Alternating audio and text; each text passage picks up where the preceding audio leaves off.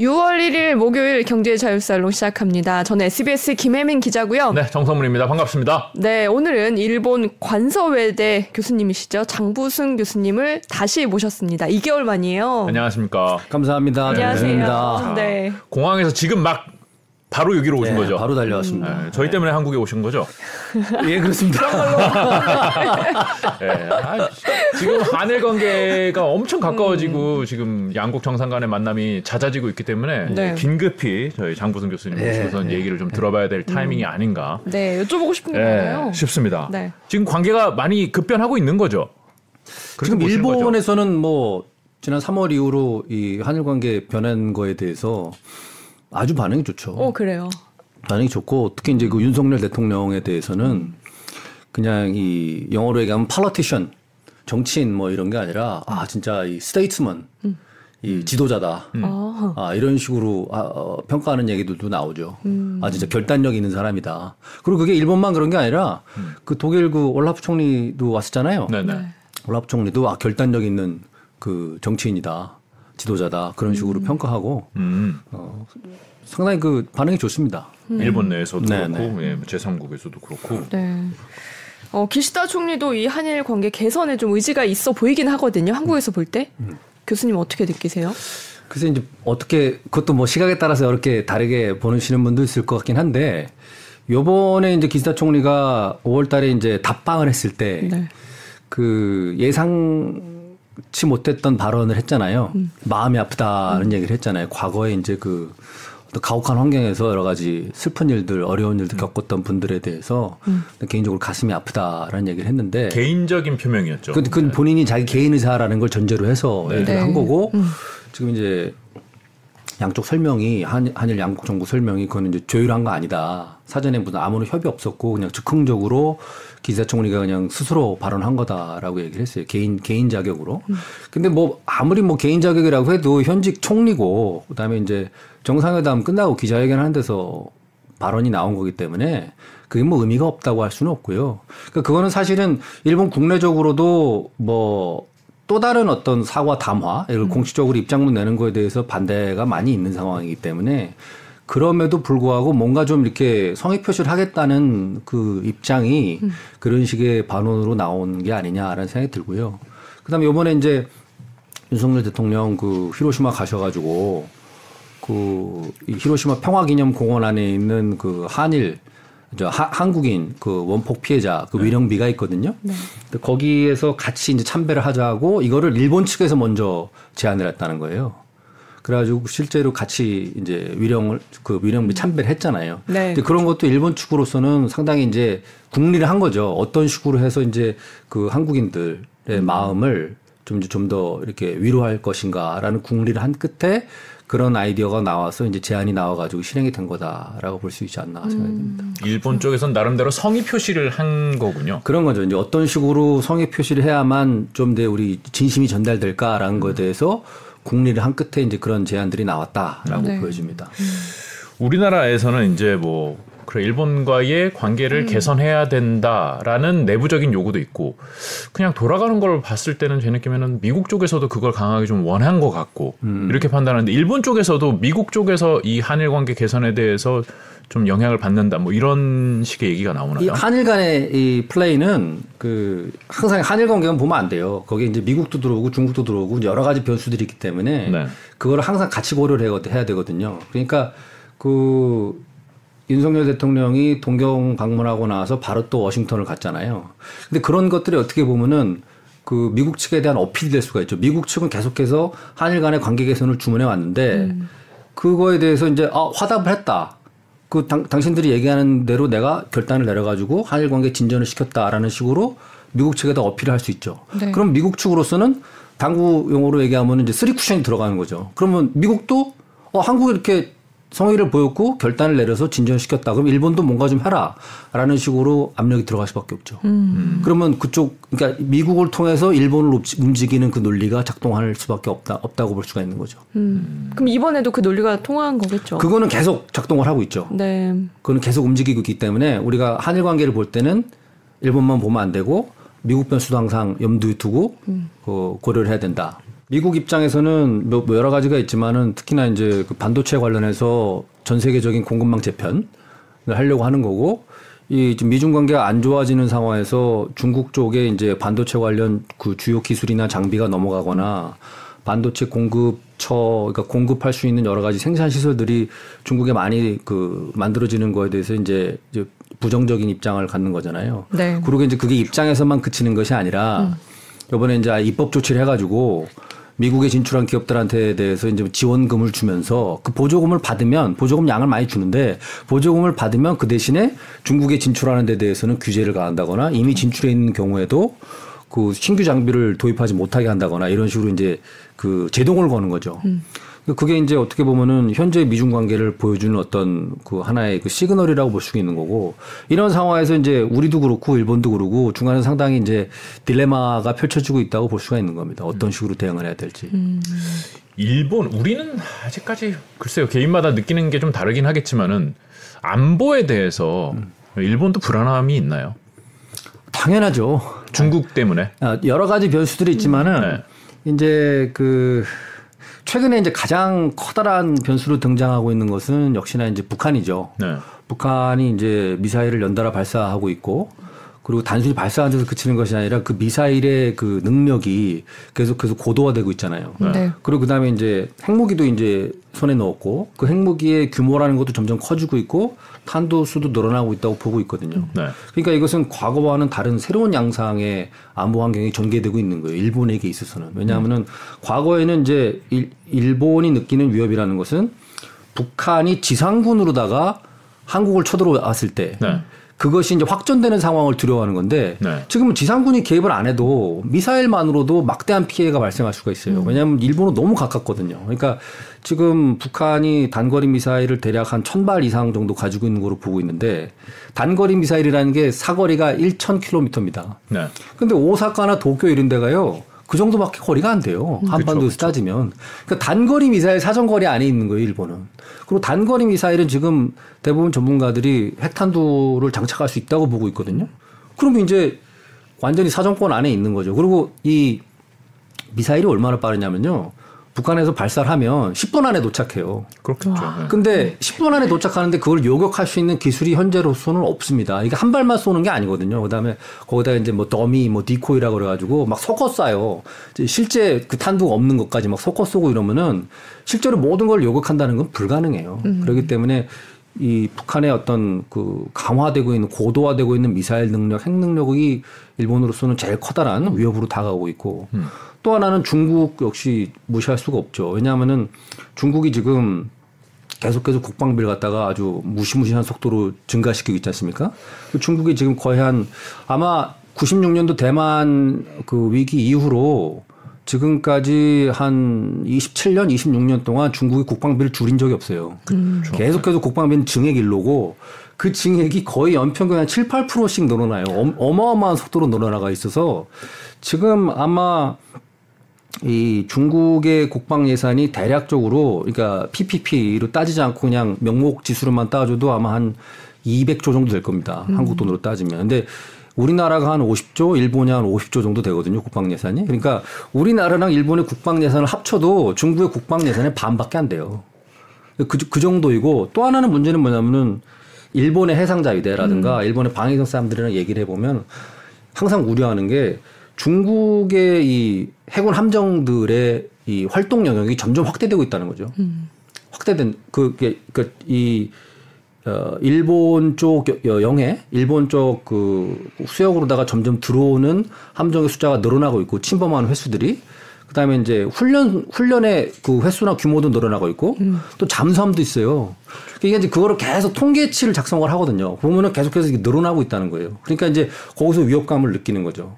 그뿐만 아니라 뭐 동남아시아 쪽으로도 확장되고 있고, 그러니까 이 중국의 어떤 팽창하는 그 군사력에 대해서 계속해서 일본으로서는 위협감을 느낄 수밖에 없는 구조가 있다. 중국이 굳이 일본을 지금 대만하고 하기도 바쁜데 음. 첨각제도 문제 같은 것도 있잖아요. 지금은 좀 잠잠하지만은 과거에는 거기 막 상륙 중국 사람들 막 상륙해가지고 체포하고 막 완전히 막 중, 일, 중국이랑 일본 관계가 막 급전 직하하고 그런 일도 있었거든요. 어, 어디 문제? 센카쿠 아, 쇼토라고 센카쿠. 예, 해가지고 예. 센카쿠라고 그래서 지금 이제 일본이. 실효적 지배를 하고 있지만 네. 중국은 계속해서 영유권을 주장하고 있습니다. 음. 그래가지고 그게 계속해서 그 갈등의 씨앗으로 남아 있죠. 네. 음, 아그 중국과 일본 관계 얘기 좀 여쭤볼게요. 음. 그 얼마 전에 G7에서 이제 의장국이 일본이기 때문에 중국이 어 일본 대사를 불러서 하- 강력하게 항의를 했습니다.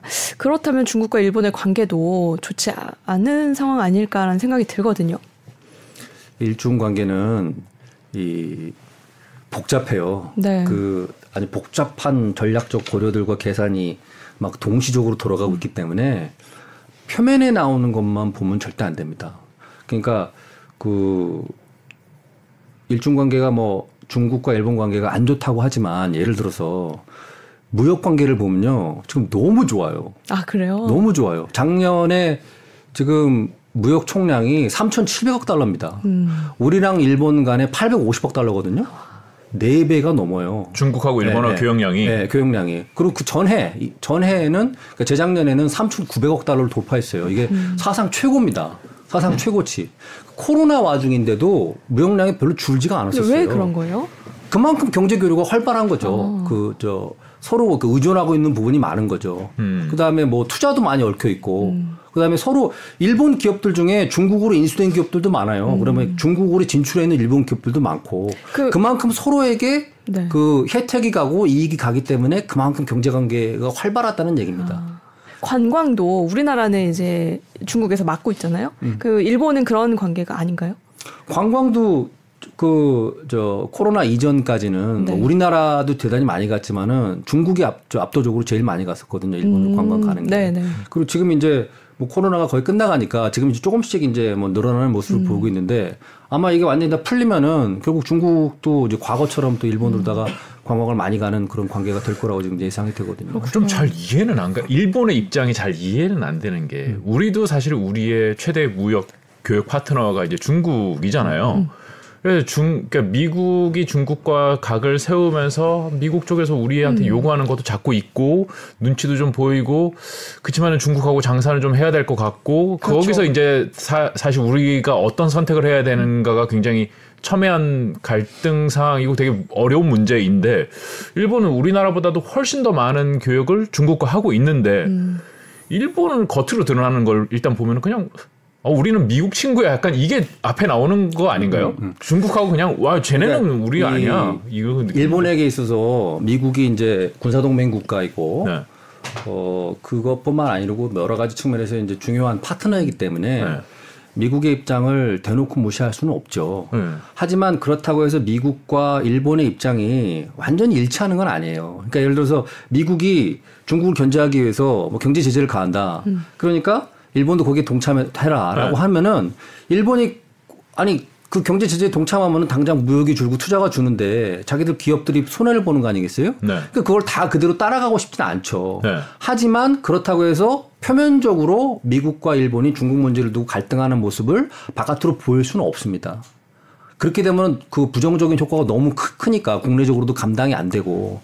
하지 그렇기 때문에 그거는 최소화하면서도 그 안에서 자기들이 자율적으로 행동할 수 있는 영역을 확보, 확보하려는 움직임을 보이는 거예요. 음. 그러니까 음. 그 지금 일본의 그 외교 행보를 보면요. 올해 G7 의장국이 됐잖아요. 네. 그러면서 제일 먼저 한 게 기시다 총리가 1월에 미국을 갔어요, 일단. 미국이랑 일단 조율하는 거죠. 그리고 나서 3월에 어디를 갔냐면 인도를 갔습니다. 왜냐하면 지금 인도가 우크라이나 전쟁 이후로 잠깐 미국과 러시아 사이에서 약간 좀 우왕좌왕하는 행보를 보이고 있거든요.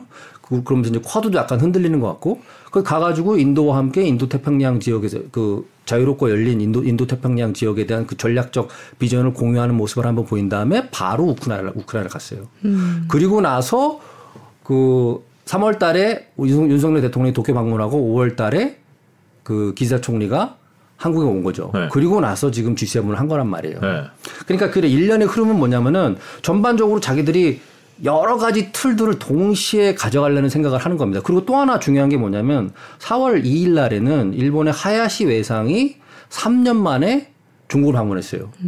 그 중국을 방문해서 누구 만났냐면은 친강 외교부장도 만나고 그다음에 지금 외교부장 하다가 승진해가지고 중앙외사공작위원회 판공실 주임하고 있는 왕이를 만났어요. 그래서 점심은 친강 부장이랑 먹고 저녁은 왕이랑 같이 저녁을 어. 했거든요. 그러니까 중국으로서는 상당히 지금 신경을 써준 거죠. 그 얘기는 뭐냐면 이 G7이라는 행사를 하나 앞두고 그냥 미국하고만 다 꿍짝꿍짝 해가지고 다 진행시키는 게 아니에요. 거기에는 인도도 있고 중국도 있고 우리도 있고 여러 가지 그 자기들 파트너가 되는 나라들과 여러 가지 얘기를 하고 조율을 해 가면서 다 모아 가지고 그 다음에 G7으로 오는 겁니다. 물론 뭐 미국이 제일 중요하죠. 그러니까 1월 달에 미국을 갔고 그렇긴 하지만은 미국 하나만 보고 거기만 따라간다 이렇게 보기는 어려워요. 왜냐하면은 이익이 일치하지 않는 부분이 있으면은 결국에는 거기서는 또 새로운 전략이 나올 수밖에 없는 거죠. 우리하고 그럼 입장이 크게 다르지 않은 거네요. 그러니까 제가 그 자주 쓰는 표현 중에 하나가 뭐냐면 일본의 입장은 중국을 견제한다. 음. 하지만 동시에 미국을 견인한다. 저는 이런 얘기를 자주 합니다.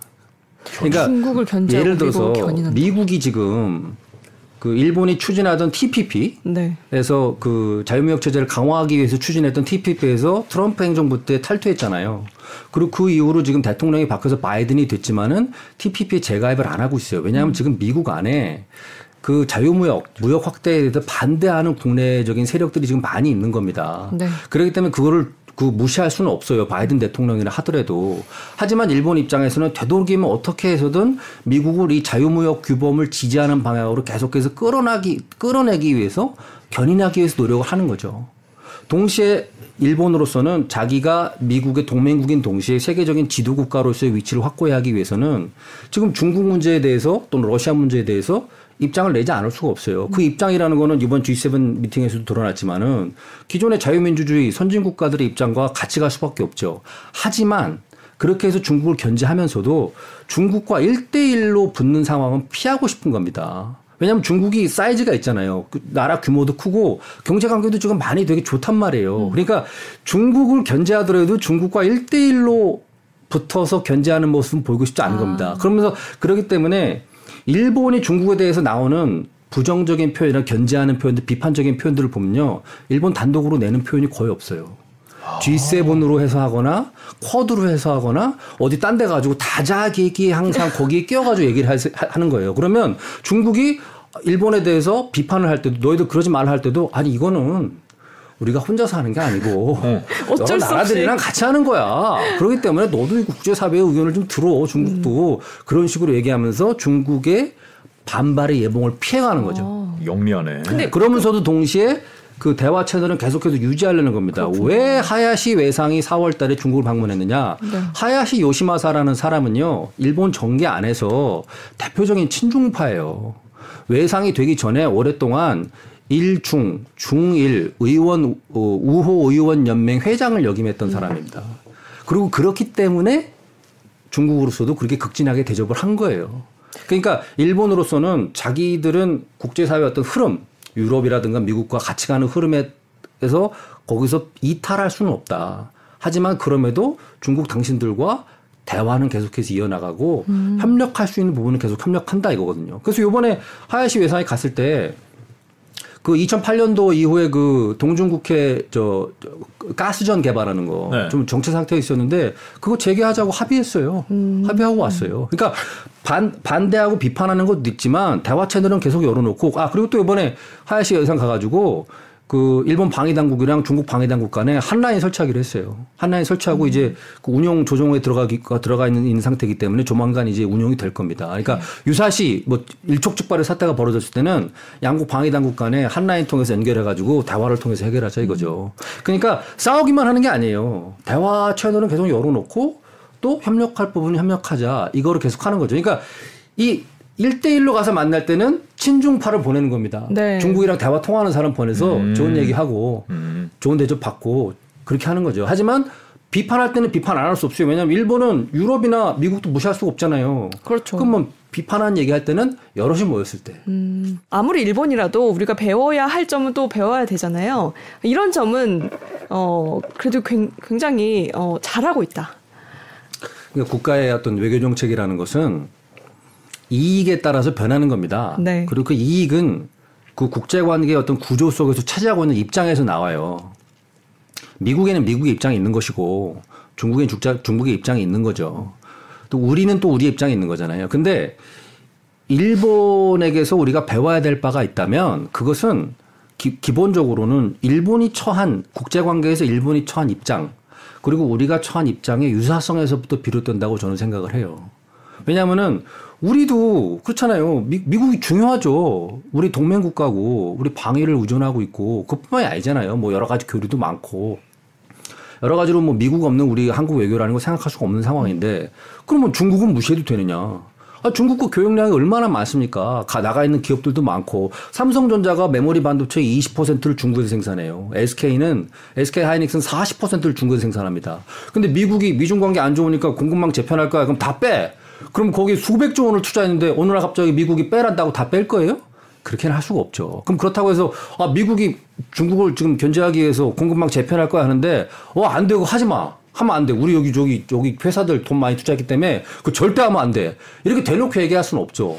그러면 그거는 그 동맹이 흔들릴 거 아니겠어요. 미국이 주요하게 추진하고 있는 정책을 공개적으로 대놓고 반대하면 그런 딜레마가 있는 거고 그 딜레마가 일본이 처하고 있는 딜레마와 대단히 유사하다는 거죠. 네. 음. 그렇다면 우리도 일본이 그 취하고 있는 어프로치에서부터 배울 수 있는 점이 있다는 거죠. 음. 근데 그 전에 문, 저, 문재인 정부 때 이럴 때는 한일 관계 자체가 너무 안 좋으니까 그런 거를 운영하기가 쉽지가 않았어요. 왜냐하면은 생각을 해보세요. 우리도 만약에 미국에 대해서 뭐라고, 미국에 대해서 아, 자유무역 체제를 왜 더 강화해야지 자꾸 그렇게 국내적으로만 고려해. 이런 얘기를 우리가 단독으로 미국에 대해서 하면 그게 과연 힘이 있을까요? 그 없죠. 목소리 힘이 있을까요? 중국에 대해서도 아뭐 인권도 좀 더 신경 쓰고 이래 이런 얘기를 막 단둘이 만났는데 대놓고 얘기하고 막 대만 휘 대만 해보지 왜, 왜 이렇게 위험한 행동들 하고 있어 이렇게 단독으로 만나서 얘기하면 힘이 없잖아요. 근데 우리가 일본이랑 같은 목소리를 내면 아니면 거기에 다른 나라도 더 끼워가지고 유럽도 막 같이 들어오고 해가지고 같은 목소리를 내면 좀 더 힘이 실리겠죠. 좀더 영향력이 있겠죠. 그것은 중국에 대해서도 마찬가지고 미국에 대해서도 마찬가지라는 겁니다. 그래서 제가 항상 중국을 견제해야 되고 미국을 견인해야 된다 라는 얘기를 하는 게 그런 그런 고려들을 우리가 생각하면서 가야 된다는 거죠. 음. 근데 어 이제 국제 사회 내에서 일본의 위치, 한국의 위치 유사성을 가지고 있는 건 알겠어요. 그리고 한일 관계가 굉장히 안 좋았었고 일본에게 한국은 중요한가요?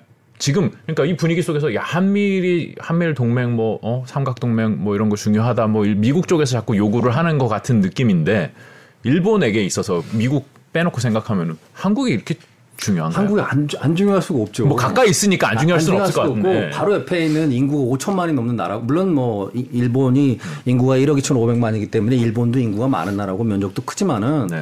한국 역시 주변에 지금 그 인구 5천만의 세계 10대 경제 내국에 그다음에 생활 수준도 거의 비슷하고 자유민주주의 하고 있고 시장 경제 갖고 있는 나라인데 안 중요할 수가 없죠. 당장 이 들어오는 이 관광하러 오는 한국 사람들만 해도 숫자가 얼마예요. 그리고 맞아요. 매년 그 저 무역 총액만 해도 작년에 제가 말씀드렸잖아요. 850억 달러가 왔다 갔다 하고 있다고. 그리고 제가 지난번에도 말씀드렸지만은 일본이 1965년 이후로 한국에 투자한 직접 투자의 스톡 그 기준으로다가 직접, 투자 총량이 350조입니다. 어마어마한 일본 자본이 일본 기업들이 이미 한국에 들어와 있어요.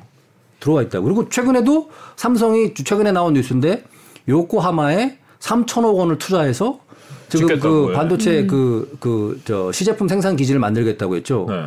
아니 3천억을 투자해 주는데 그런 기업이 한국에서 오는데 안 중요할 수가 있습니까? 당연히 중요하죠. 거기다가 안보 문제도 있어요. 왜냐하면 아까 말씀드렸다시피 북한 안보 위협이라고 했잖아요. 한국과 협, 협조 안 하고 북한을 견제한다?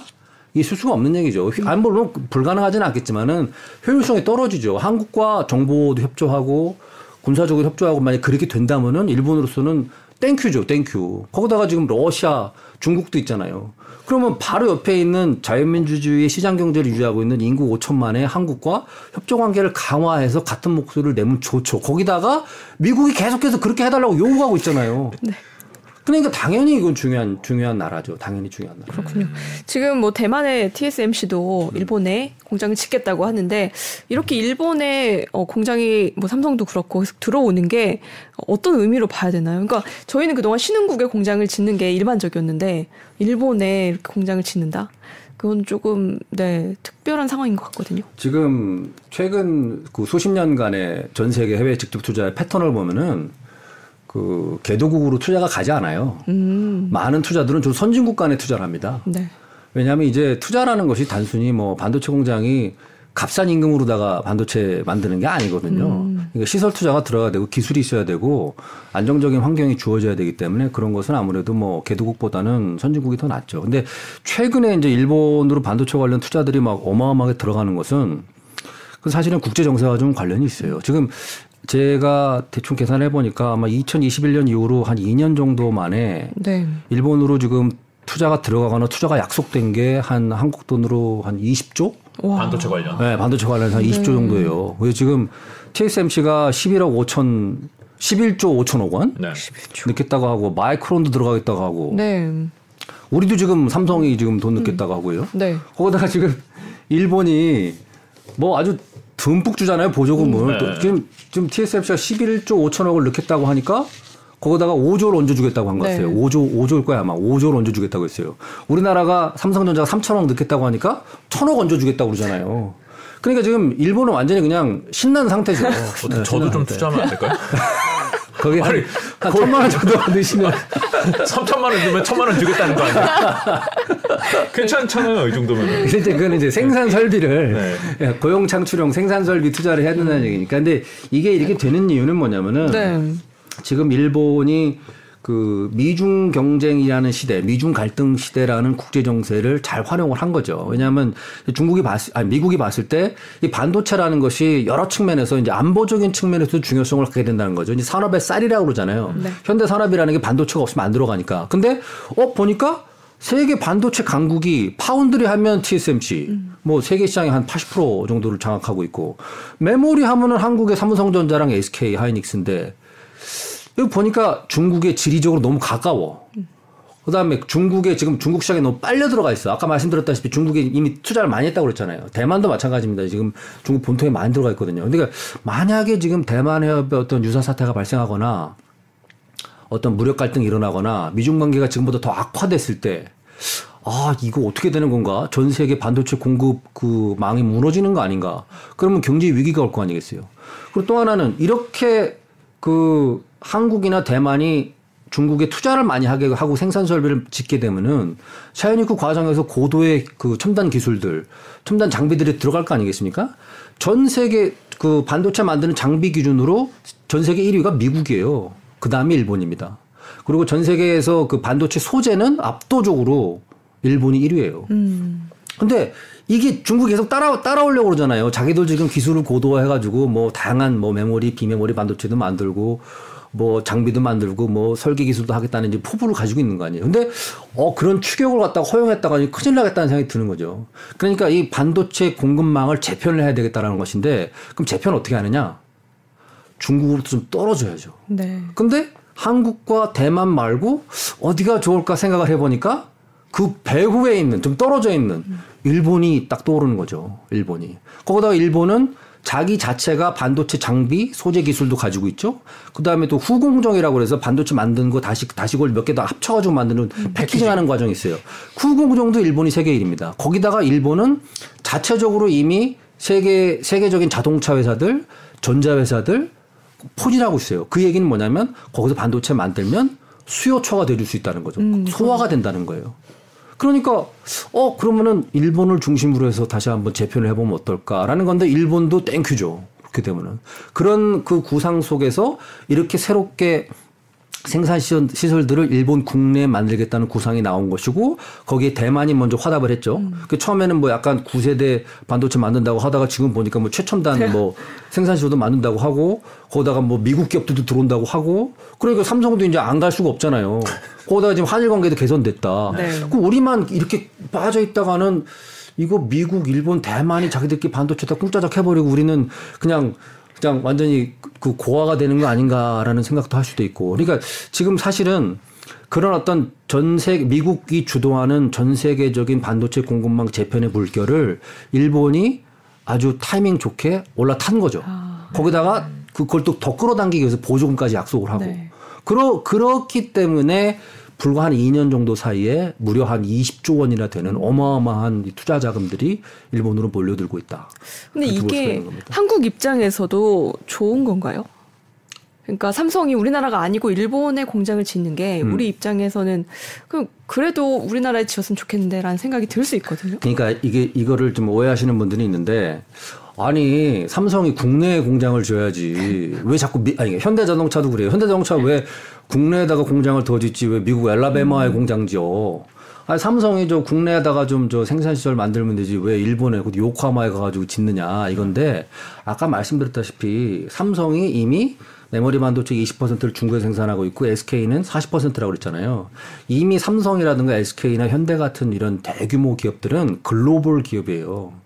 그러니까 국내에서 투자하는 것도 물론 있지만은 그보다 훨씬 더 많은 양들을 전 세계적인 생산 거점들을 만들고 있고 중국에 그렇게 수백조 원을 투자한 것도 그런 어떤 전 세계적인 생산 거점을 만들기 위한 계획의 일부였던 거죠.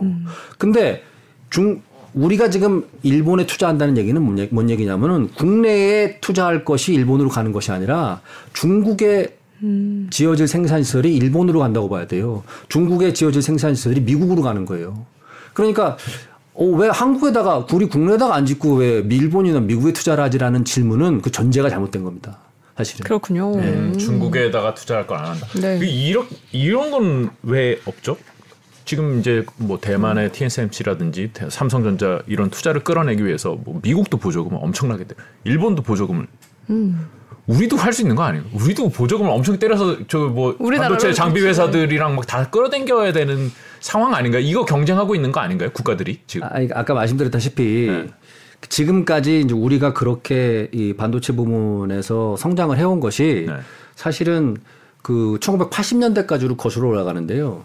1980년대까지는 세계 반도체 시장의 최고 강자가 일본이었어요. 그렇죠. 예, 뭐 압도적으로 뭐 그건 반도체뿐만 아니라 뭐 전자 뭐 자동차 뭐 다 그랬었는데 네. 80년대 그 마- 많이들 알고 계시는 85년도 플라자 협정, 86년도 반도체 협정, 그리고 그 이후에 이제 부시 정부, 클린턴 정부까지 일본의 세력이 너무나 떠오르니까 미국의 입장에서 그걸 견제가 들어갑니다. 그 당시에 일본이 어느 정도였냐면은 1995년에 가면요. 어, 명목 명목 달러 기준으로 일본 GDP가 미국 GDP의 70%를 돌파해요. 근데 이 일본의 땅 면적이 캘리포니아 정도밖에 안 되거든요. 인구도 절반밖에 안 되고. 근데 거의 터크까지 따라간 거예요. 그러니까 당시에 미국으로서는 상당한 위기감을 느꼈던 것이고 그렇게 해서 미국을 견제하되 그렇다고 반도체가 생산 안 할 수는 없잖아요.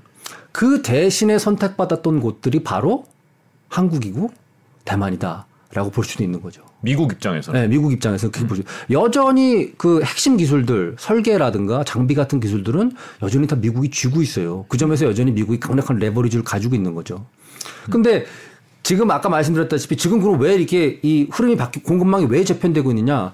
큰 틀에서 미중 경쟁이라는 국면으로 국제사회의 근본적 구조가 바뀌고 있다고 제가 말씀드렸잖아요. 그렇기 때문에 미국에서 생각해 봤을 생각해 봤을 때, 야 이거 한국과 대만에만 너무 이 반도체 공급을 의존하는 것은 좀 위험하다라는 생각을 하는 거죠.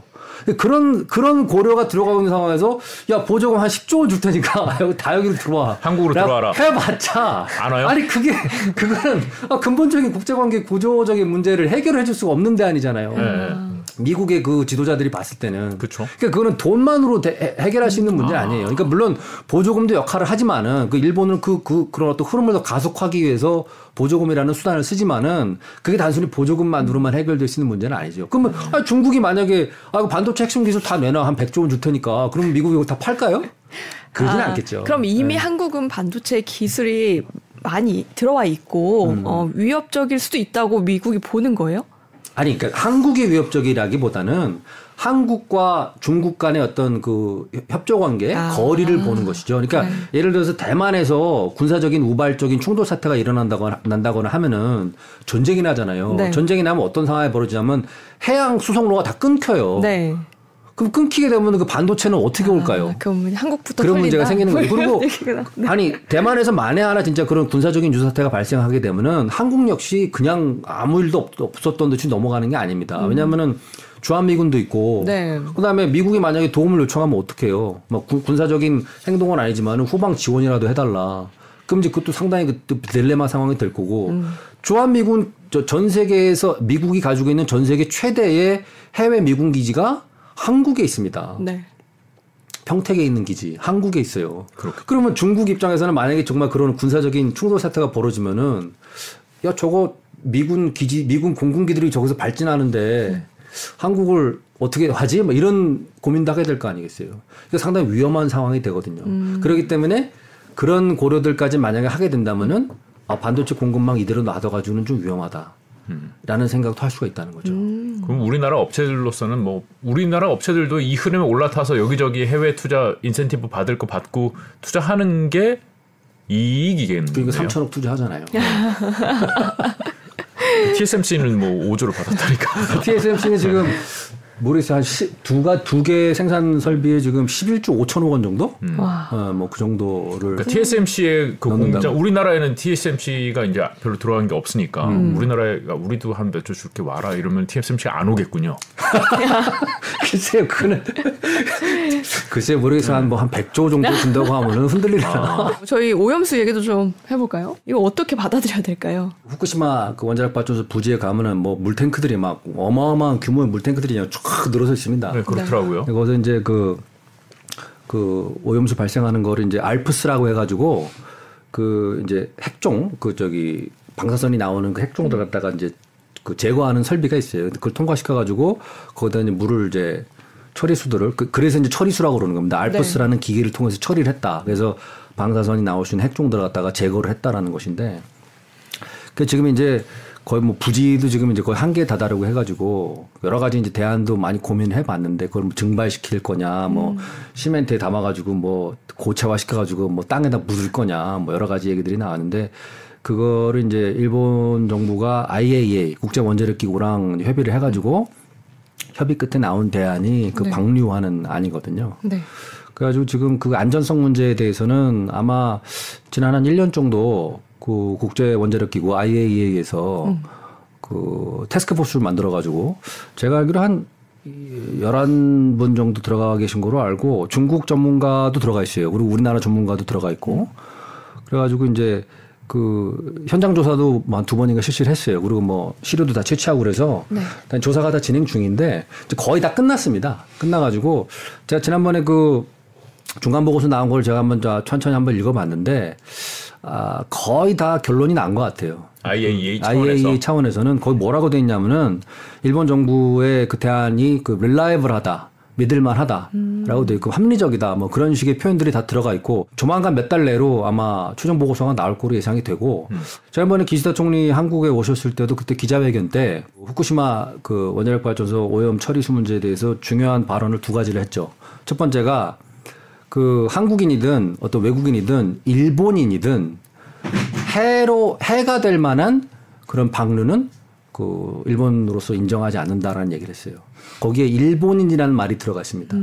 그러니까 이거는 뭐 외국인도 당연하지만은 그 방류되는 곳은 일본이잖아요. 그렇죠. 그러니까 일본인에게도 해가 되는 것은 나 인정하지 일본 정부로서 인정하지 않는다 하지 않겠다는 얘기거든요. 네. 그거는 뭐냐면은 내가 일본 총리인데 일본 사람들한테 해가 될 짓을 내가 하겠냐라는 얘기를 강조한 거로 저는 생각을 하고 앞으로 이 문제에 대한 처리는 IAEA 최종 보고서를 받아가지고 그 최종 보고서 내용에 따라서 처리하겠다는 얘기를 했어요. 그 얘기는 뭐냐면은 IAEA 최종 보고서가 어떤 식으로 나올지에 대해서는 대략적인 이제 감을 가지고 있다는 얘기고 지금 그 일본 정부가 제시하고 있는 그 방류 아이디어, 방류 구상에 대해서 IAEA가 지지할 거라는 그 확신을 가지고 있는 거죠. 음, 네. 그렇군요. 근데 사실 이게 우리나라도 따로 시찰단을 보내고 이런 게 이제 뭐 불안감이잖아요. 불신일 수도 있고 불안감일 수도 있고. 근데 생각해 보면 일본 사람들 더 불안할 것 같고 완전히 믿나요? 일본 사람들은 그렇게 얘기하면은 일본 사람들은 어떻게 느끼나요? 거기에 대해서. 3월 달에 아사히 신문에서 여론조사를 했는데 네. 그 아마 재작년에도 한 번 했던 것 같은데 재작년에는 그 방류에 대해서 일본 국민 과반수가 반대였어요. 근데 올해 3월 달에 3월 19일인가? 3월 중순이었던 걸로 기억이 되는데 아사히 신문에서 시행한 그 여론 조사를 보니까 어 51%의 일본 국민이 그 방류 구상에 대해서 찬성했습니다. 와, 과반을 50%. 쏙 넘었네요. 네. 네. 예. 그래서 그 41%는 반대를 했다고 하는데 네. 그러니까 지금 한 반이 넘는 일본 국민들이 찬성을 했다는 것이고 그건 어떻게 보면은 지난 몇 년간에 일본 정부가 이제 상당히 그, 그 자기네 방류 구상에 대해서 그 일본 국내적으로 좀 설명을 하고 한 것이 어, 효과가 있다, 주요했다라고 볼 수는 있는데 실제로 이제 체감하는 거로는 저는 이제 지금 오사카에 살잖아요. 네. 그럼 오사카 사람들 주변 사람들한테 물어보거나 이게 오사카 텔레비전을 보거나 하면은 관심이 없어요. 그래요. 왜? 아, 이 문제에 대해서 어, 관심이 우리나라에서 관심이 엄청. 높은데요. 네. 그러니까 그러니까 일본의 TV에서 후쿠시마 원자력 발전소 방류 문제가 나오는 거는 한국에서 반대한다더라. 한국에 현장 실태단이 왔다더라. 네. 이게 보도가 됩니다. 그래요. 네. 이게 보도가. 돼요. 왜 근데 그렇게 관심이 없을까요? 왜냐하면 일단 오사카 같은 경우는요 너무 멀어요. 도쿄랑 오사카 거리가 서울 제주 거리잖아요. 네. 근데 그 후쿠시마는 일본 동북 지방이기 때문에 도쿄에서 더 올라가거든요. 그러니까 거리상으로 너무 먼데다가 오사카는 일본 연도의 동쪽에 붙어 있잖아요. 태평양 쪽이거든요. 그러면 해류가 밑으로 내려오는 게 아니라 위로 올라가잖아요. 그러면 거기서 방류를 해봤자 오사카로 올 일이 없어요. 후쿠시마 현에서 나오는 농수산물들이 네. 이제 그 2011년 그 대지진 발생 이후에 이제 농산물 생산량이 많이 줄어들었죠. 근데 지금 통계치를 보면은 뭐 쌀이나 뭐 토마토라든가 뭐 여러 가지 뭐 시금치라든가 거기서 나오는 여러 가지 농수산물들이 그 2011년 대지진 발생 이전의 수- 생산 수준을 거의 다 회복을 했어요. 그러면 그건 다 어디로 갔을까? 일본 안에서 소비가 일본 안에서 소비되는 부분도 있고 수출이 되는 부분도 있어요. 네. 호텔이나 식당에서 나오는 밥에 후쿠시마라고 쓰여 있지가 않아요. 그렇죠. 그건 그냥 나오니까 먹는 거거든요. 그 쌀이 어디서 왔는지를 확인, 그, 그, 후쿠시마 산 농수산물인지 확인할 수 있는 거는 저처럼 거기 살면서 마켓에 가가지고 이렇게 확인해서 사는 사람들은 확인이 되지만 관광 가는 사람들은 그걸 어떻게 확인합니까? 식당이나 호텔에서 먹는데. 분명히 지난 몇 개월 사이에 한일 관계가 급속히 달라지고 있다. 새로운 국면을 맞고 있다라는 거는 뭐 앞서서도 얘기했지만은 정확한 거. 앞으로는 어떻게 될 거라고 보십니까? 지금 이제 미래지향적으로 가자고 윤석열 대통령께서 여러 번 얘기를 하시잖아요. 네. 근데 그 미래지향적이라는 게 지금까지는 어떤 뉘앙스냐면 아 이제 과거사 문제에만 너무 집착하지 말자. 좀 이제 미래지향적으로 가자라는 의미의 미래였어요. 네. 그 미래가 구체적으로 무엇인지는 아직 미지수입니다. 아직 우리가 이제 만들어 내가야 되는 부분이에요.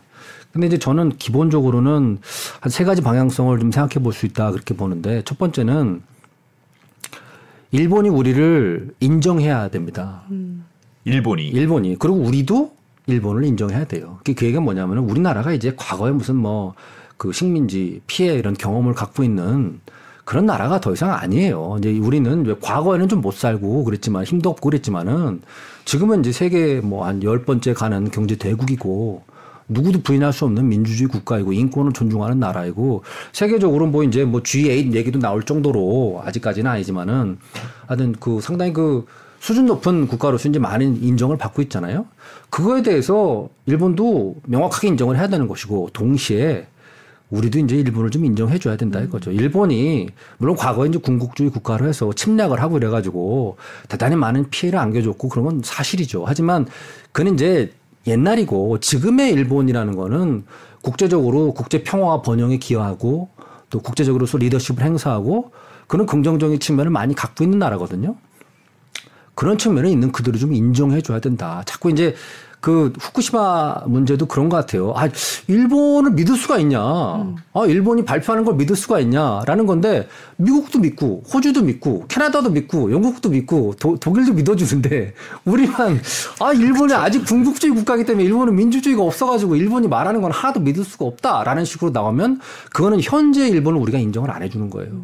그러니까 이제 우리가 서로 좀 인정을 해줘야 되는 거고 그다음에 이제 서로가 윈윈을 할 수 있는 그 이익이 되는 부분들을 좀 봐야 돼요. 아까 제가 말씀드렸다시피 반도체 공급망 이렇게 개편 재편되는 데 있어서 우리가 일본에 투자를 하는 것이 단순히 일본에만 이익이 되는 것이 아니라 우리도 그런 국제적인 흐름에 맞춰서 우리의 이익을 극대화하기 위한 선택이잖아요. 그럼 우리 그거 우리에게도 이익이 되는 거죠. 그러니까 아 왜 일본에다가 투자를 해? 그 돈 가지고 한국에 좀 일자리 좀 만들어 주지. 꼭 이렇게만 볼 건 아니라는 거예요. 왜냐하면 지금 국제적인 그 관계 국제 관계 구조가 바뀌는 상황에서 우리도 적응을 해야 되는 것이고 거기에 있어서 일본이 이런 정책을 가지고 구조적으로 이런 변화를 갖다 끌어내고 있다면은 거기에 적응해서 우리도 같이 나간다는 게 우리도 이익이 될 수 있는 거죠. 그런 공동의 이익을 봐야 된다는 거. 그리고 아까 말씀드렸다시피 제가 미국을 견, 견인하고 중국을 견제해야 된다고 말씀드렸잖아요. 그리고 그렇게 같이 해나가면서 서로 이득, 이익을 얻을 수 있는 부분들도 있고.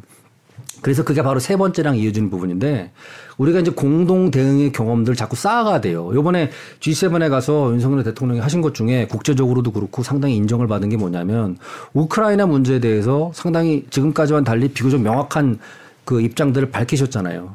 그게 일본만 그런 게 아니라 G7의 여러 나라들로부터 세계 그 선진 자유민주주의 국가들로부터 지지를 받았지 않습니까? 물론 이제 하나를 선택하면 다른 쪽에서도 반발이 있겠죠. 뭐 중국이나 뭐 러시아나 이런 쪽은 다른 의견을 가질 수도 있겠지만은 그런 어떤 우리의 그 가치관 방향을 밝히면서 일본이라든가 일본뿐만 아니라 다른 나라 다른 세계 주요 지도 지도 국가들과 대응을 함께 해 나가는 게 있잖아요.